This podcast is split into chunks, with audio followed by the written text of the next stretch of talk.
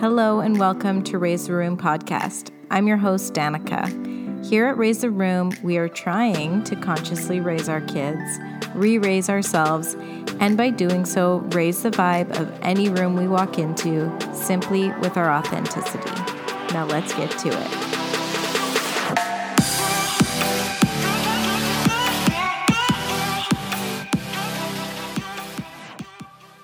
Today's topic is one that I think many of you will hold near and dear to your hearts, or at the very least, understand on a cellular level, and that is being triggered by our kids.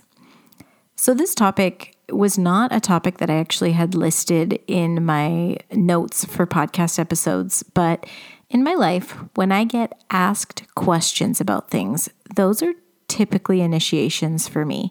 So I had been asked if I was going to do an episode on this by three different people. And my pattern is to, if I haven't thought about it, I often just go like, no, and I brush it off. And then the second one might be like, oh, that's funny. Somebody else just asked me about that. And then by the third time, I am actually listening to what the universe is trying to send into my sphere. And I'm sure at that point, my team and everybody above me is like, for God's sakes, like open your ears. And I regularly feel triggered by my kids. so it dawned on me that this would be an excellent podcast topic. Before having children, I had no idea that I would be triggered, not just so much, but but daily, truly. Um, I grew up in a household where my mom was so vocal about loving being a mother. She genuinely enjoyed having my sister and I home over Christmas break, spring break, summer break. Like she liked when we were off school and she got to hang out with us. And I'm so, so grateful for that attitude. Um, and I'm I'm not saying there were no hardships, and I'm sure we triggered her to no end. but um, it's been interesting because, if I'm being totally frank, my experience since becoming a mother has not been the same. Like, I very much cherish my alone time. I love hanging out with my boys, but uh, to a certain extent, it kind of sounds awful, but it, it is the truth. And I do have a different situation than my mom in that I am presented with triggers daily. daily. Yeah, like completely daily. So honestly, this is actually something I could spend a whole episode on is sort of the feelings that I had around just my experience of motherhood not matching what I saw my mom go through and feeling kind of badly about that. But that's something we can get into on another day.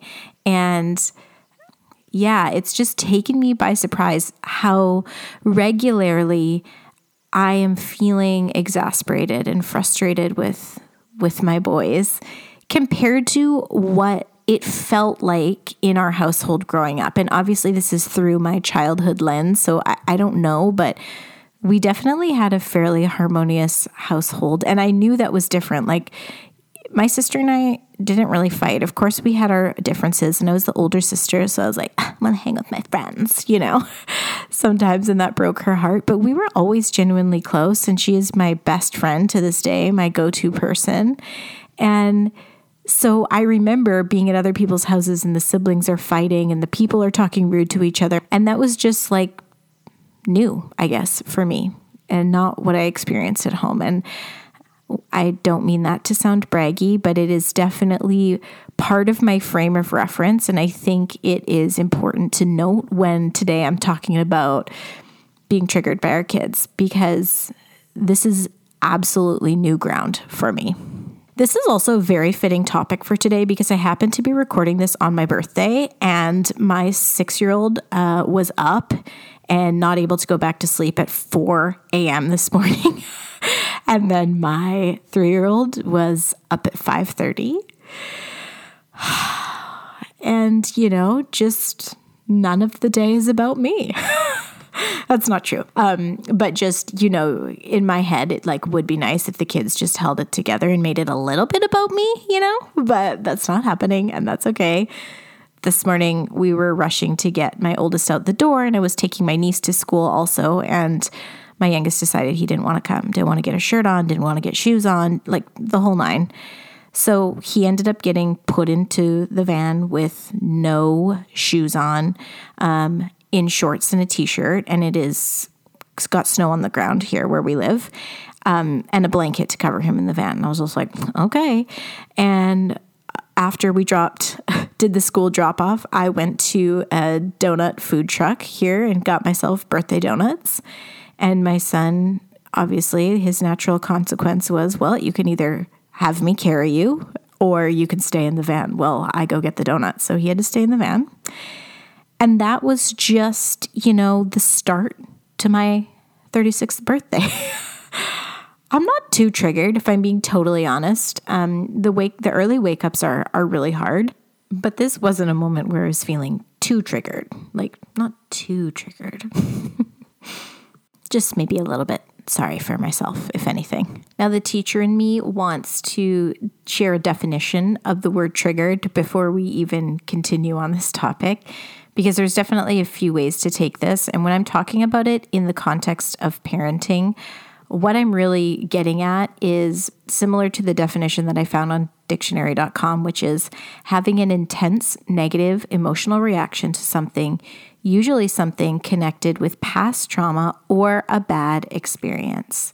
Of course, this also lends itself to being triggered genuinely where you sort of lose consciousness, like almost like what veterans experience, going back into the situation in their mind of the triggering event. This is sort of an extreme version of what I'm going to be talking about today.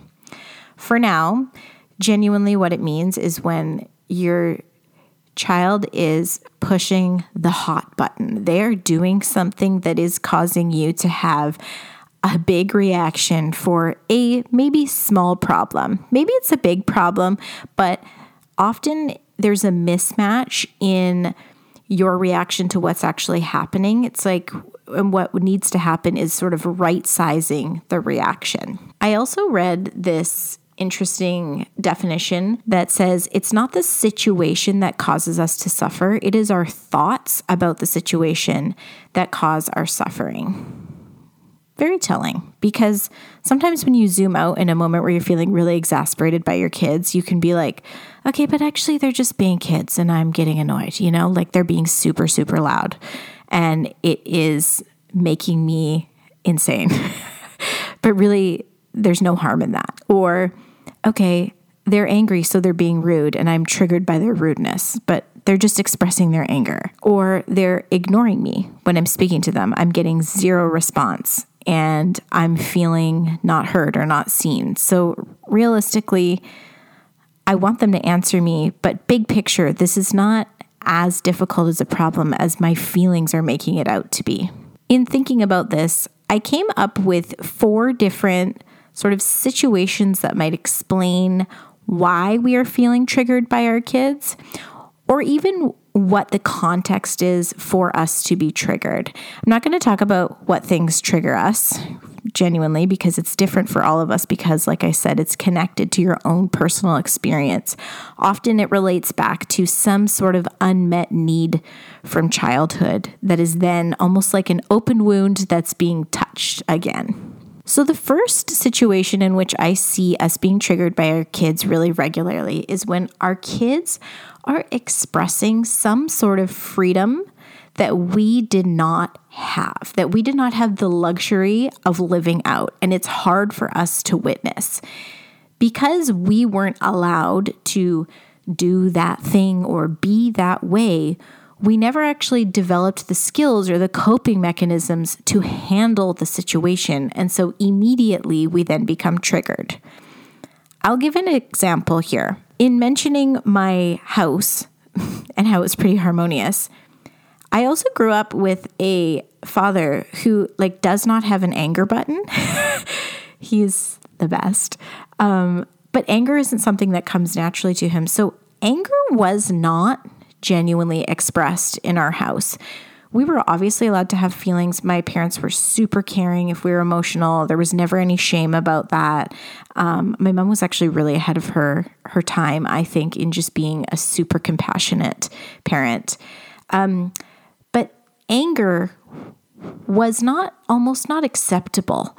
And I don't think they intentionally meant it that way. I just think because of how all of our personalities work together, it just wasn't the knee jerk reaction for anger or aggression to be the thing. So, because of that, when I witness my kids being really angry, for a long time, it was extremely triggering for me because it was like, oh my God, I have to teach them emotional regulation because this is absolutely unacceptable that they're freaking out all the time. I mean, if you are in toddlerhood or you've ever had a toddler, you know that daily irrational anger happens. Unwrapped their granola bar and they wanted it wrapped up, boom, we're screaming and kicking on the floor. and so sometimes actually not sometimes. Still for me anger when expressed whether by my kids or even my husband is really genuinely hard for me to take because i don't have the coping skills to not take it personally um, and to understand that lots of times it's not actually about me it's more a reflection of what they're feeling on the inside. An extension of that is when the anger turns to rudeness. So i want to be clear it's not like all triggering situations aren't um, legitimate. Like, definitely. Our kids and our spouses and the people around us can be doing something that's totally inappropriate and then it's triggering. It's not always like a, an irrational reaction. So, but for me, when my kids are angry and then rude or mean, I cannot handle it. Like, I think that's totally unacceptable. Uh, one of my intentions as a parent is to try and have a space that is our house that is safe for them to express whatever it is that they're feeling. But the boundary for me is that you can be angry, you can't be mean. And I'm constantly trying to remind my kids of this. Like, even if they need to let out their anger physically, it's like, sure, go punch a pillow, jump up and down, run, get outside, like, do something to get it out of your body. But you absolutely cannot physically take it out on other people or on something that's going to break, for example. So I get really triggered when they're being rude. but at the same time, that's a boundary that I'm not okay with them crossing. So it's not completely like my own emotional reaction that's the issue there. It is a teaching moment. But when it's just them being angry, I've now, six and a half years into parenting, had a whole ton of practice moments to get okay with their anger, with their big feelings, with their meltdowns, to be able to weather that storm. This can really show up too in situations when you have a child that is completely different from you. And so it's hard to identify to them because they're constantly living out of freedom or behaving in a way that you have a hard time relating to. And because of it, it's triggering. This also shows up in dynamics where children take a completely different route than their parents chose to, you know, different sports, maybe um, different preferences that are hard for the parents to wrap their head around. That can be really triggering as well. And often that's just because we do not have the skills or haven't had the practice to weather that storm yet in our lives. And so our children, as our mirrors, are presenting that to us. And when we're intentional and conscious about what we're doing and how we're dealing with situations, we can then sort of take it in stride and take it as an opportunity. If you had asked me before kids if I'd be okay with my kid punching a pillow when he was angry, I probably would have said no. But then when I was gifted this beautiful, hot headed little human, I had to pivot. Like my ideas about my theories about parenting were very different than the practice of parenting. So, it's about being able to roll with the punches and understand that it's going to take time. Like, I'm still working on this six and a half years in, but I can definitely say that my tolerance and my ability to handle and my understanding of the situation has improved over time because this is sort of a trigger that I was able to weather down. And actually, I shouldn't say I was able to weather down. I was forced to weather down because if I was going to be triggered every single time my little guy was angry, it would, it was a miserable existence for a while and it, it needed to change. I was not, I was not about to live that life. Another situation in which I find myself personally, and I think a lot of you out there might relate to this, being triggered is when we think of the idea of the good girl complex. Those of us that have given in to society's perfectionism standards and are trying to be everything for everybody, do all the right things, wear all the right things, be all the right things, it's a lot of pressure. And it's something that's forced on us from the get go. And it's definitely heightened if you're a woman in a patriarchal society like we are. But the good girl complex definitely can influence our need to be wonderful, amazing parents and for our kids to reflect that. When our children are behaving in a way that doesn't align with our good girl expectations, we're triggered. We struggle because we then are facing a situation where we feel less than. I think that's the root wound there is that we're not worthy unless we're perfect. So when our children aren't acting perfectly, reacting perfectly, then we feel this age old wound that we're constantly trying to cover up as perfectionists of feeling less than, feeling not worthy of the situation. I think that it's healthy to have expectations for our kids and for ourselves and to want to deliver.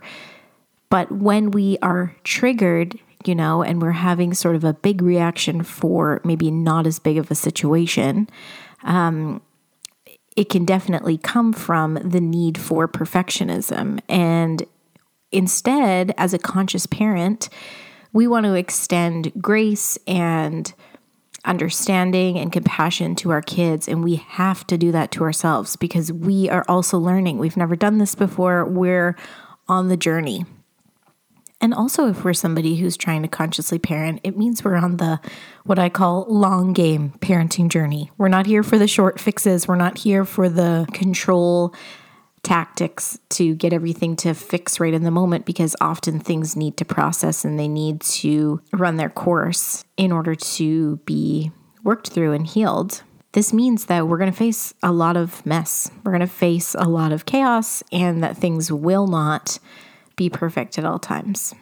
I've heard it said before that being triggered actually says more about you than the person triggering you. And I think that sentiment really can be applied to this good girl perfectionism complex where the kids are doing something that is probably just what normal kids do. They're being loud, they're being messy, they're expressing their feelings, they're not wanting to go with your plan, whatever it is, they're doing the normal kid thing. But our perfectionism is rearing and so we're triggered. And that actually says more about the wound that we are experiencing than our kids who are just probably being kids. I want to be clear and sensitive that I'm not talking about situations when you're triggered because of like a flashback from a traumatic event. I'm talking about when your kids are hitting on something that's a hot spot.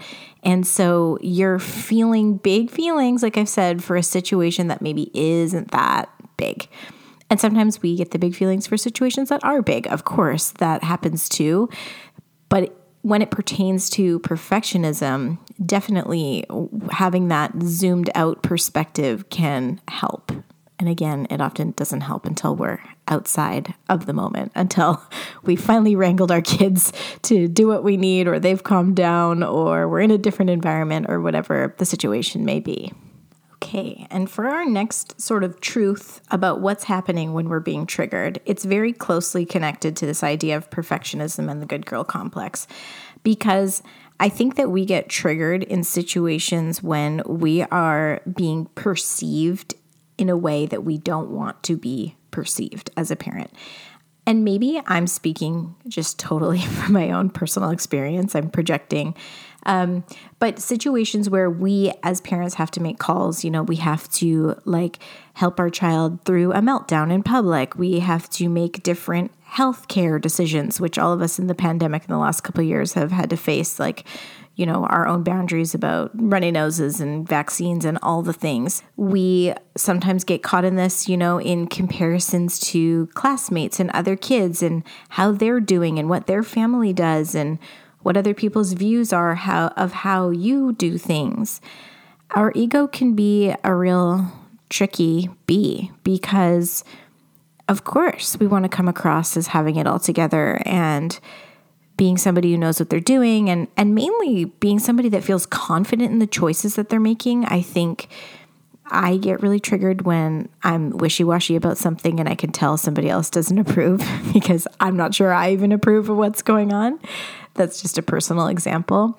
But definitely it can be triggering as a parent in regards not so much as to what our kids are doing, but how we are being perceived by other parents or family members or members of our community at sort of how good, in air quotes, our parenting is. This is a whole facet of parenting that I never thought about until becoming a parent. It was easy before having kids to judge how my friends were parenting, to judge how my students' families were parenting. It was easy to have an idea of what I wanted and what I didn't want. And then, I mean, all of that goes out the window when you're actually faced with a little human who comes in with their own agenda and your life is turned upside down. But then you get into these situations where there's all this comparison going on. Like oh you know we used formula or we used natural diapers or we did sleep training. And then you know like oh we're our family likes to travel with our child. We just take them everywhere. And ours is like no we, i have to be home for nap schedule. And it very quickly changes from you and your thoughts on how things are going to go to you being or you feeling like you're on stage and other people are witnessing you try to figure out how things are going to go. Or even an extension of this, it can be really triggering to witness other people perceiving your child in a way that doesn't feel comfortable to you. They have assumptions about what they are doing or what they're not doing or how they are. And you feel like you know their true soul and it's uncomfortable when you don't feel like they're seeing the true them. This obviously is speaking to situations where you feel like they're being negatively perceived. Um, it's always a bonus when you may expect your child's behavior to go one way and people are like, they were great. You're like, oh, thank God. your ego likes that. But I think that it speaks to our desire to want to be seen as good parents. And it speaks to our needs to belong. You know, we all belong and, you know, we all conform somewhat to societal standards in order to belong. And when we feel like we're not seen, when we feel like somebody else is not in agreement with how we're doing things, there's that threat of disconnection, there's that threat of not belonging. And that can really be a tough thing to face. Actually, even if I think back, I'll give you an example. When my eldest son was in his first little daycare, and I would come and pick him up, and the daycare lady, it was her job to report incidents of um, any incidents, like any hitting, biting, either way, whether he was the perpetrator or not. And so I go to pick up my 18 month old, and she, where there was a phase where the girl would be like, "He was biting today. You know, why were you biting?" And kind of like chastising him in front of me, sort of playfully, but sort of not. I hated the feeling that it gave me of somehow feeling like a failure or like a bad parent because my 18 month old was biting. And it's like, well, you know what? He didn't bite before he came to daycare. Somebody bit him and then he started biting.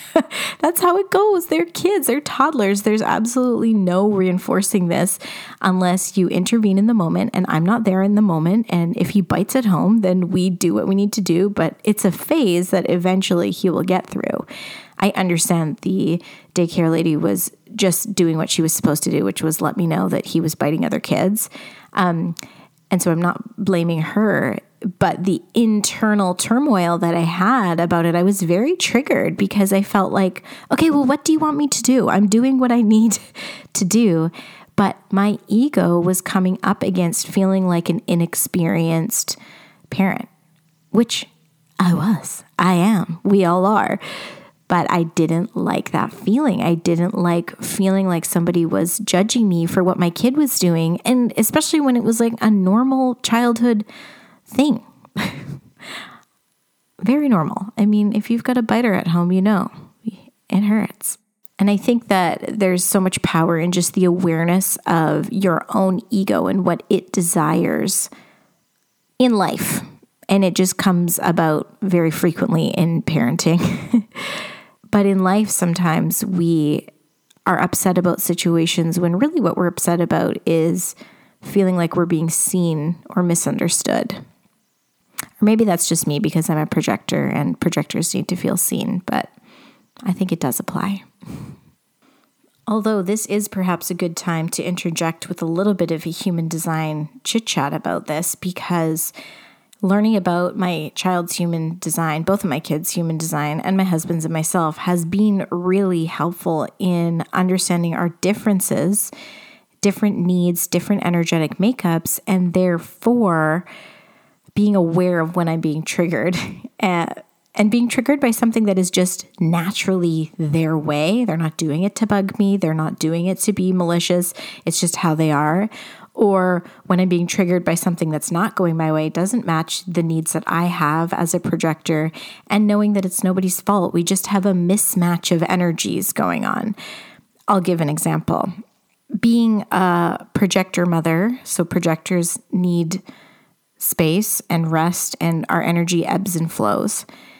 To two generator boys who wake up with ants in their pants all the way consistently until sundown. They have to go, go, go. They need lots of stimulation. There have been many mornings where I've been very triggered because the kids are so loud and ready to rip right first thing, like early and the first thing. And I, as a projector, really need to ease into my day. I need to have slow time. I need to have me waking up time. And in parenthood so far, I've not had that luxury. My kids are up and at 'em and they're ready to go.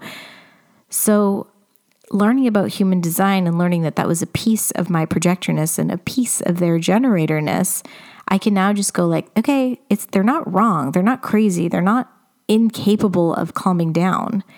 However, what is happening is there's a mismatch. They actually are good to wake up and, you know, be running and jumping off the couches. Like energetically, that does align with how they are. it doesn't align with how I am, and I don't love it um, from another parenting standpoint of just like, you know, normal behavioral stuff. Like, no, I don't want you doing that first thing in the morning. But it also gives me good intel to down the road when my kids are old enough to like wake up and exercise on their own if they want to. Like, that's actually a great way for them to start their day. And it gives me the understanding as a parent to offer them a little bit of compassion, a little bit more leeway and compromise. Like, okay, my mornings are not going to be the way that I want them to. I can ask them to play if they want to, but with quiet activities to start. And we can work together. We can make the dynamic work together. Um, it's not perfect. I think still every Saturday and Sunday, both my projector husband and I are triggered by our kids up at the crack of dawn and wanting to go outside first thing. Which, once you're able to do that um, unsupervised, like, peace, see you later. Daddy and I are sleeping. Have fun. but because it involves us right now, it's it's hard. And so human design has just been helpful in understanding our differences. Intuitively, I already could see our differences because they were waking up and ready to go. but at the same time, there's sort of this teacher part of me, this parent part of me that wants to like mold and shape them into something else. Like, what if I just leave a puzzle in your room and you do that when you wake up and it's not working? And then I get frustrated and, you know, them not understanding time. And it's like, okay, we can go outside, but we can't go out until, you know, closer to 9 a.m. when it's not going to wake up the neighbors, us running around and they don't get time. And so they're freaking out about it. But knowing that actually for them, it's healthy and it's normal and it's just genuinely their nature to wake up and be at level 10. And so it takes a little bit of the pressure off me to try and fix things. I can try and shift and adjust our dynamic to make it somewhat work for all of us. I mean, we are all compromising.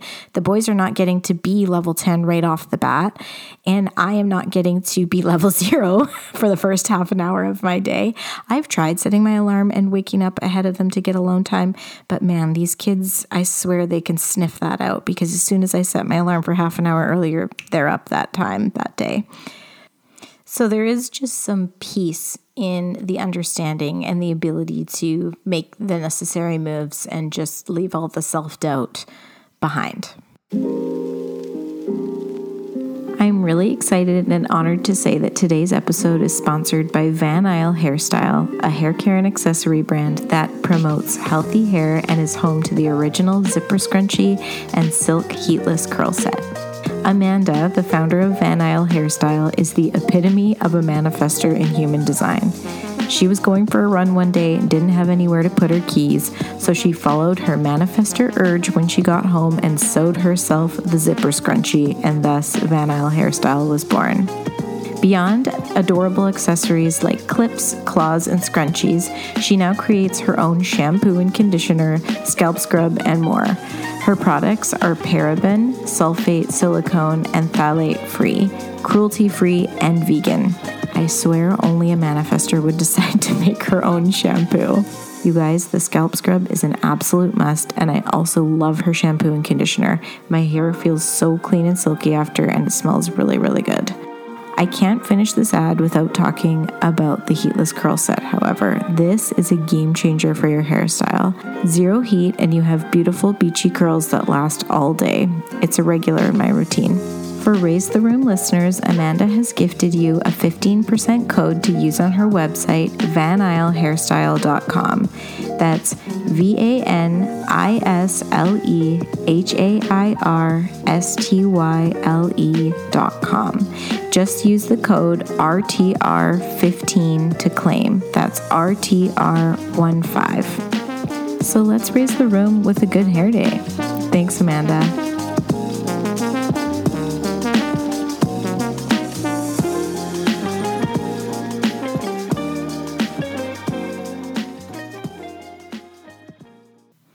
Okay, so bringing it back to reasons or situations why we get triggered. The final one is a simple one it's when we are burnt out, when we have not been taking care of our own needs, and when our patience is thin. This can just be from you know, maybe not getting enough exercise, not getting enough alone time, being super busy. This can be from not having enough you know, joy in your day, being in a really stressful situation at work that you're bringing home, whatever it is that is stretching you thin, it's going to make you more easily activated. Bottom line, we see this in our kids all the time.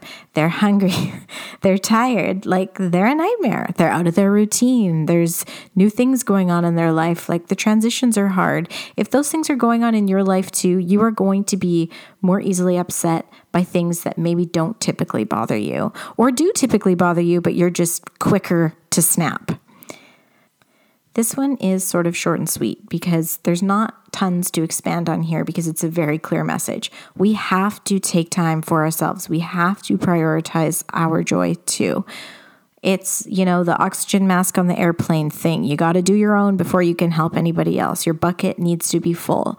Sometimes in parenthood, that is easier said than done, or a lot of the time it is because you're really in the trenches. When you're in the thick of having little kids in your house, it is hard to find time, make time, find motivation, etc., to do what you need to do. But remember, when you do that, you will actually be able to show up better.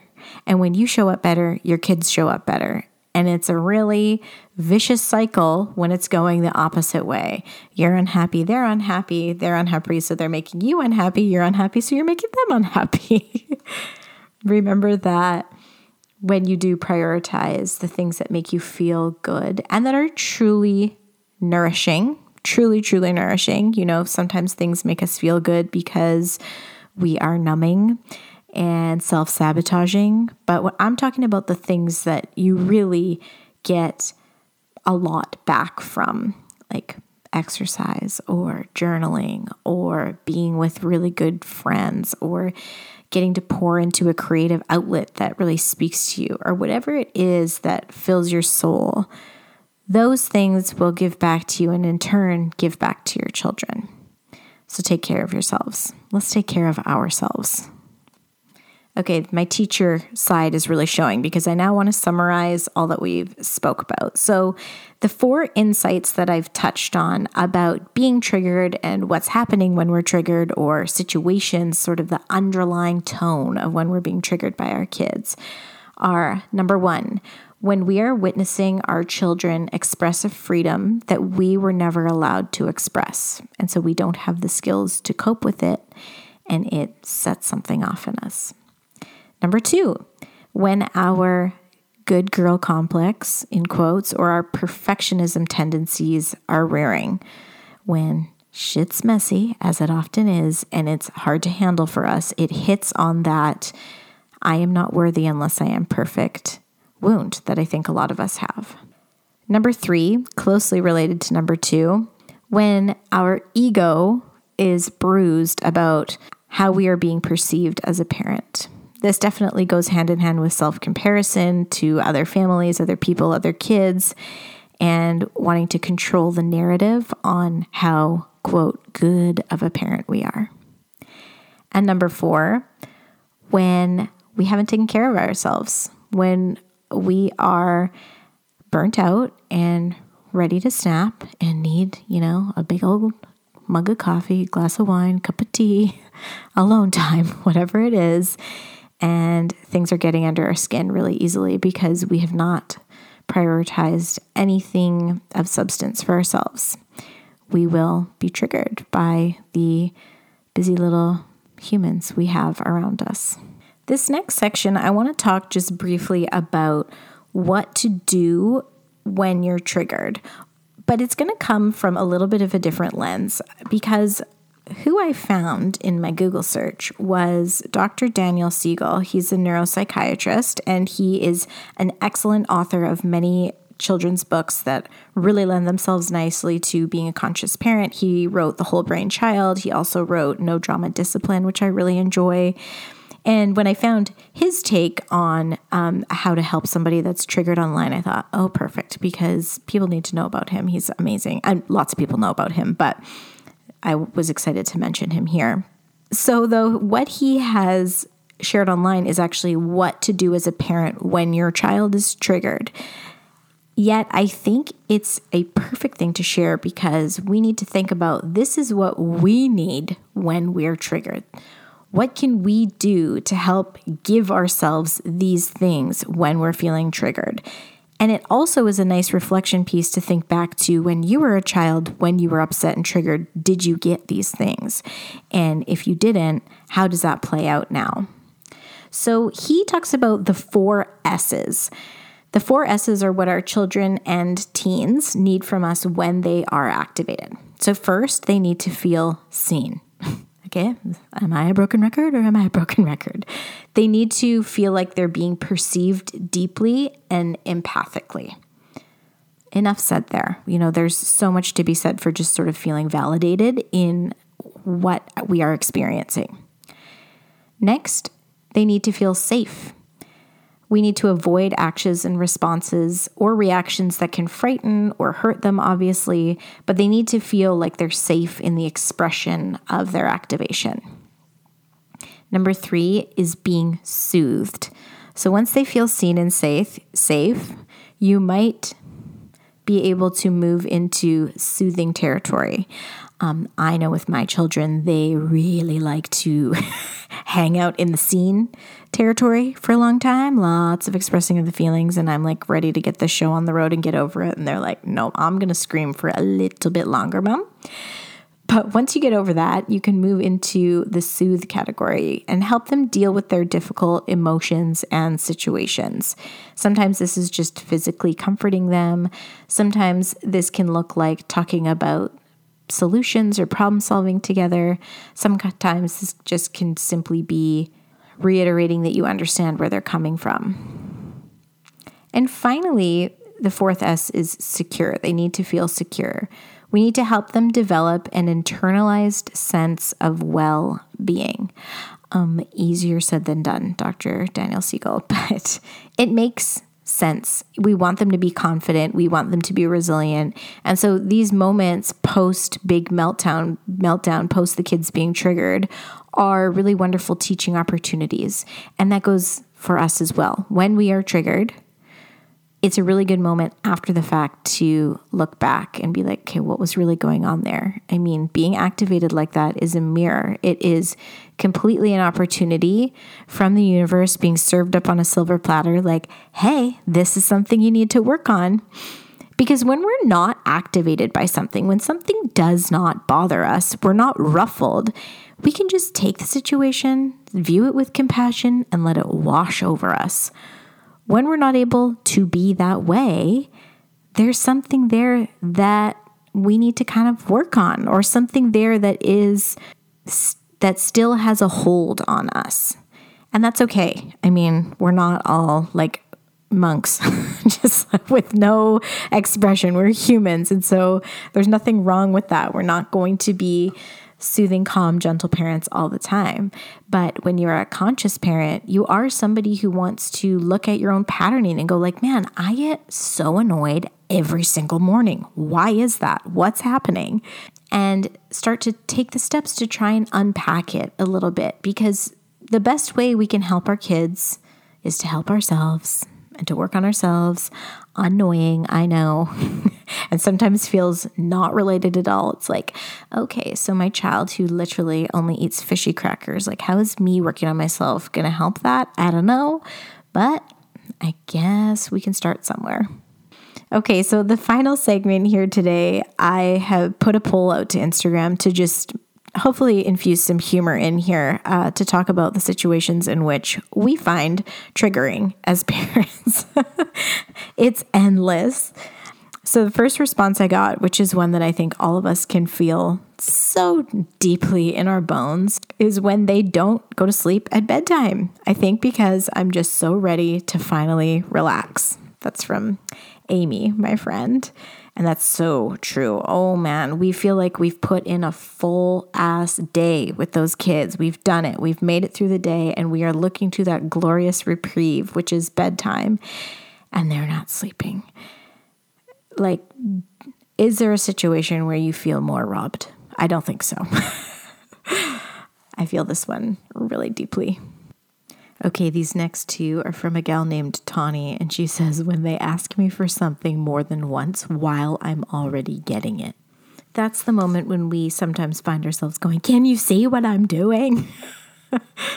they're not even looking sometimes, they're just barking at us to get the thing done. Tawny also says, When the thing happens that I told them would happen when I asked them not to do that thing. Now, this one, I mean, this happens on the daily, I'm sure, with kids, but this one also has the possibility to be kind of satisfying because, and this is going to make me sound evil, but like sometimes when they do something that you tell them not to do, and then you might get the win of them hurting themselves. Okay, I'm not trying to be st- sadistic here, but you know, if they get like a minor injury, but you've told them not to do the thing and then they get hurt by it, it's the ultimate I told you so. I mean, sometimes then we have to deal with really dramatic, big feelings. but still, it's like, well, I am not being a nag. Like, I told you this was going to happen and it happened, or I told you this wasn't a good idea. So there you go.